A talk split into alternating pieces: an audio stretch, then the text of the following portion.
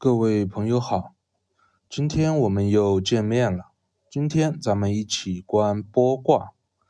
观卦前，咱们先看看“波”是什么意思。同样，咱们不穿着文艺，容易绕进去。咱们举几个生活中常见的事物，方便大家理解波。现在家里面的拖把基本都是比较现代的塑料做的那种了，不知道大家有没有印象？特别是年纪三十岁以上的同道，以前家里面会有那种木棍为柄，一大堆布绑在前面的那种拖把，很重，基本上每次拖完地后就会放在卫生间，时间稍微用久点，就会发现拖把木棍接地的那一端会从下往上。开始一点一点的腐烂，没错，应该叫腐朽。若没注意，当那根木棍腐朽的差不多了，拖把会变得很轻，轻轻一折就会断掉。这个木头的一点一点的腐朽，就是波的本意了。本来想挂点图上来的，无奈现在防腐技术成熟，无论是拖把也好，木家具也好，质量都没话说。无奈，居然找不到一张腐朽的木制品的图片供朋友们直观的来看。又例如以前老式的木门，特别是卫生间这种潮湿的地方，无论木门安装前有多结实、多重，但用个几年，又会发现这个木门也会开始从下往上一点一点的腐朽。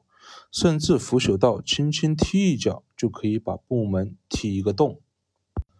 以上木拖把也好，老式木门也好，那个从下往上一点一点的腐朽，就是今天咱们观波卦要讲的波了。还记得咱们第一节聊周易能帮我们做什么的时候，聊过六爻十位的问题吗？一二三爻主要是下位。四五六爻主要是上位，其中五是君王位，二是下位得中位。五既是君主，又能得中而行，同样在波卦中也适用。波卦中四五六爻在上是决策位，一二三爻在下是执行位，所以波卦的逐渐腐朽，主要是下位的腐朽。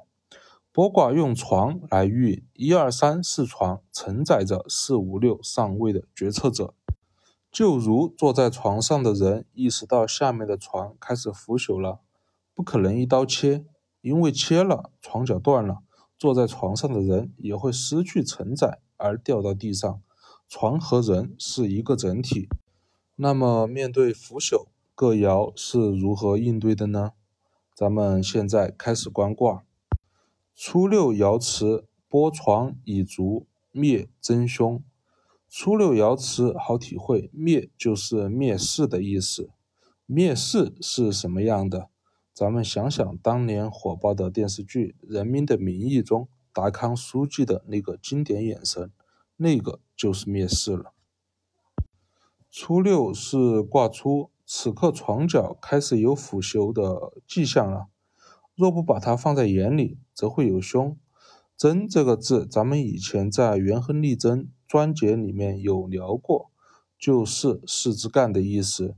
这里节约大家宝贵时间，不过多解释了。灭为轻视之意，灭真则为轻视之实际行动。初六灭世是发现波的迹象，轻视没放在心上。接着六二六三床的腐朽已经有了一定的程度，但还是不太明显。六二六三自身身处波之中，但自身没有坏。咱们看六二六三如何应对的。六二得中，已经能够通过现在床腐朽的迹象，辨识到若任其发展壮大，床肯定会垮，系统也会倒塌。就如六二周围的人。大部分开始被私欲、情绪等影响，变得不再专注自己本职之事，开始变得唯利是图、蠢蠢欲动。但六二碍于自己位置低，上面无人可应，只能选择性忽略而不管。所以六二爻辞：波床以变灭真凶。六二通过当前腐朽的程度，已经能辨别出继续腐朽下去的危害了，但是无人相应，而选择性忽视。初六的蔑视是轻视，六二的蔑视则是故意无视。六三这边，六三刚动急躁，发现床角有腐朽的就挖掉，又发现一点又去挖掉。就如六三周围的人，大部分也开始被私欲、情绪等影响，变得不再专注自己的本职之事，开始变得唯利是图、蠢蠢欲动。六三发现张三变得贪心了，去骂一下张三。六三又发现李四上班摸鱼，又去骂一下李四，但是因为周围的大环境在这儿，大家都被消极等私欲影响，变成唯利是图。六三见一个骂一个，这么做虽然无救，但也会因此被周围的人孤立，所以六三瑶池波之无救。见到床脚开始腐朽了，见一块就剥下来一块，这么做无救。孔圣人在小象中补充：“师上下也。六三若这么做，则会因此被孤立。六四是坐在床上的决策位的人了。此时身下床的腐朽程度已经贴近了肌肤，开始让床上的人感觉难受、不舒服、坐立难安了。但是六四因为不是老大，并且深知将完全腐朽的床脚砍去会让床倒下。”而且自己这么做了，肯定会有越权的嫌疑，而得罪六五老大。所以六四的做法则是用刀将让自己不舒服的那片朽木给切掉，其他的地方不要动。六四爻辞：剥床以夫凶。孔圣人小象：剥床以夫，切尽哉也。夫就是人的皮肤，此刻腐朽程度已经开始让上位的六四。坐立难安了，切就是用刀切除之意。例如一家公司的一整个销售部门，该销售部门原本都运转的好好的，结果某个人听了某些大师的鸡汤，什么国外加班是违法的，国外工资收入多高，再对比自己的工作强度和薪资，难免会有落差。刚开始只是几个人讨论消极怠工，结果过了一个月。部门内所有人都变得消极怠工了。此次六四是该部门的分管总经理，消极怠工就像瘟疫一样越来越大，甚至六四开会交代的事情都已经不能执行了。六四深知现况，但是不能把所有人都给开掉，公司运转还要靠他们，更何况他也没这个权利。于是六四的做法就是将跳得最凶的那几个人开掉。先保证自己的事情推进不会受到波以影响。六五这边是老大，下面大面积开始腐朽，六五不知道吗？六五德中当然知道，六五也知道这个体系离开了他们根本推进不了，就像车没了马，车哪怕再高级，没有了马来拉，哪也去不了。六五也德中用心哼，也知道大家大面积腐朽的原因。无外乎就是利益不满足了，满足他们即可，让他们满足，自然又能回到本来的位置，将波的势头先顺而后止。所以六五爻辞：冠于以工人宠，无不利。冠是钱，于是物，工人就是宫里面的那些服务人员，包括宫女和一些后宫的管理人员，他们通常只在乎一些眼前的利益。给一点打赏，一点就开心的不得了，开开心心的做好自己的本职工作。六五面对下面的人，大面积开始播，不强压下去，反而像对待工人一样，你要钱我给钱，你要物我给物，自然浩浩荡荡的腐朽之局面被六五用钱财货物轻轻松松化解，大家各自开心的回到自己的本职位置上去。上六是上位，也是剥卦之中。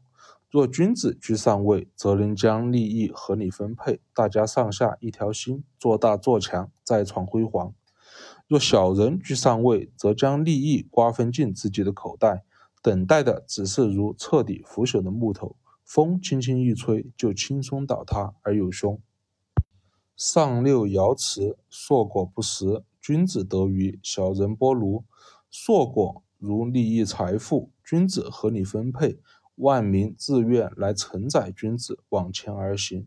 所以，君子得鱼而奔向远方，鱼就是车的意思。小人注重眼前利益，则如临时搭建的简陋小木屋，最终因完全腐朽而倒塌。常人的本性就是亦正亦邪，不可能永远是君子，也不可能永远是小人。人被私欲遮蔽，做出不妥当之事，简直就是家常便饭，不可因为一时的做出不妥当之事。就一刀切，正如小人也只是一时的小人，不可因为一件事情就给别人彻底贴上小人的标签，这么做本身就是不合道的。就如波之朽木，腐朽不是外来腐朽的，而是由内部变化的。发现系统内开始腐朽了，将现在正在做的事情停止，优先解决波的问题。解决波的问题，最好的办法就是如六五，顺以止。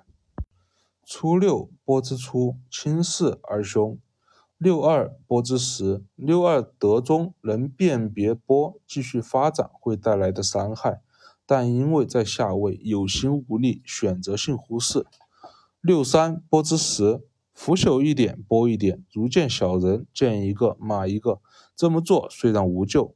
但因为当前大环境为小人掌，周围暂时全部都是小人，六三会因为这么做而被大家所排斥在外。六四波已经扩大到有一定影响了，将影响最严重的那片切掉。六五用足够利益顺以止波。上九国之中，小人灭亡，君子得民心。好了，波卦观完了。此刻正处于初六、六二、六三、六四、六五、上九一个时位呢。